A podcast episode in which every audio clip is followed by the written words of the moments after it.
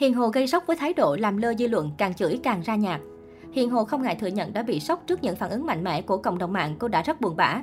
Bên cạnh chuyện tình cảm sóng gió, sự nghiệp âm nhạc của nữ ca sĩ Hiền Hồ cũng gặp không ít chông gai. Tuy nhiên khi nhìn lại, Hiền Hồ luôn tự hào về những thành công trong âm nhạc mà cô đã gặt hái được. Hiền Hồ bắt đầu được nhiều người biết đến khi tham gia chương trình giọng hát Việt. Với giọng hát nội lực cùng ngoại hình sáng sân khấu, cô nàng đã khiến các huấn luyện viên phải ấn chọn ngay từ khi mới cất giọng hát đầu tiên.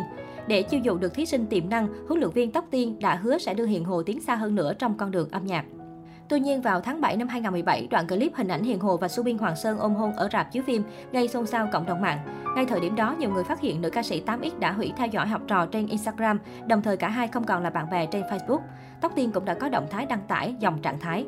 Bà xã Tuliver nhắn nhủ, đàn ông phải mạnh mẽ và chí khí, nhưng đôi khi cũng thấy thương mấy bạn đàn ông thật, vì nghĩ khí mà không thể kéo màn một vở kịch được dàn dựng bài bản tới mức người biết chuyện phải vờ như không.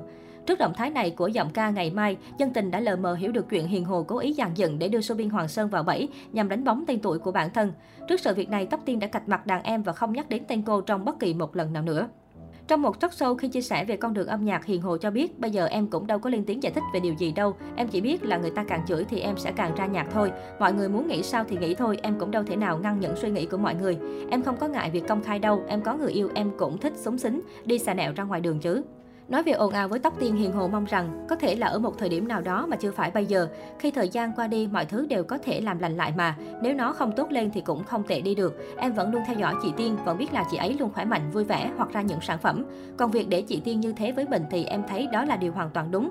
Như em đã nói ở trên, em không mong chị tha thứ, em vẫn biết là mình đã sai. Dù chị có tha thứ hay nối lại với em hay không thì em vẫn luôn tôn trọng chị Tiên và dõi theo quan sát chị ấy. Khoảng thời gian đó, nữ ca sĩ Hiền Hồ đã bị sốc trước những phản ứng mạnh mẽ của cộng đồng mạng. Cô đã rất buồn bã, scandal này khiến hình ảnh của cô bị xấu đi trong mắt mọi người. Bỏ lại những tổn thương, những dị nghị, lời đồn thổi không hay về mình, Hiền Hồ đã tập trung cho sự nghiệp. Cô dần cho ra mắt những sản phẩm âm nhạc chất lượng được nhiều người đón nhận. Nữ ca sĩ đã thành công và gây dựng lại danh tiếng cũng như hình ảnh của mình đối với người hâm mộ bằng cái nhìn thiện cảm với chính con người và khả năng âm nhạc của cô. Hiền Hồ sinh năm 1997, sở hữu nhan sắc xinh đẹp, thân hình gợi cảm cùng giọng ca hay. Cô sinh ra trong một gia đình đông con ở Buôn Ma Thuột, ba mắt sớm càng khiến mọi thứ khó khăn hơn rất nhiều.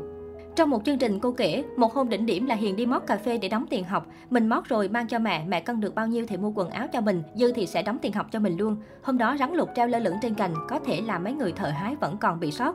Tước cành đó ra thì thấy nó định cắn, mình đã kịp bỏ chạy luôn.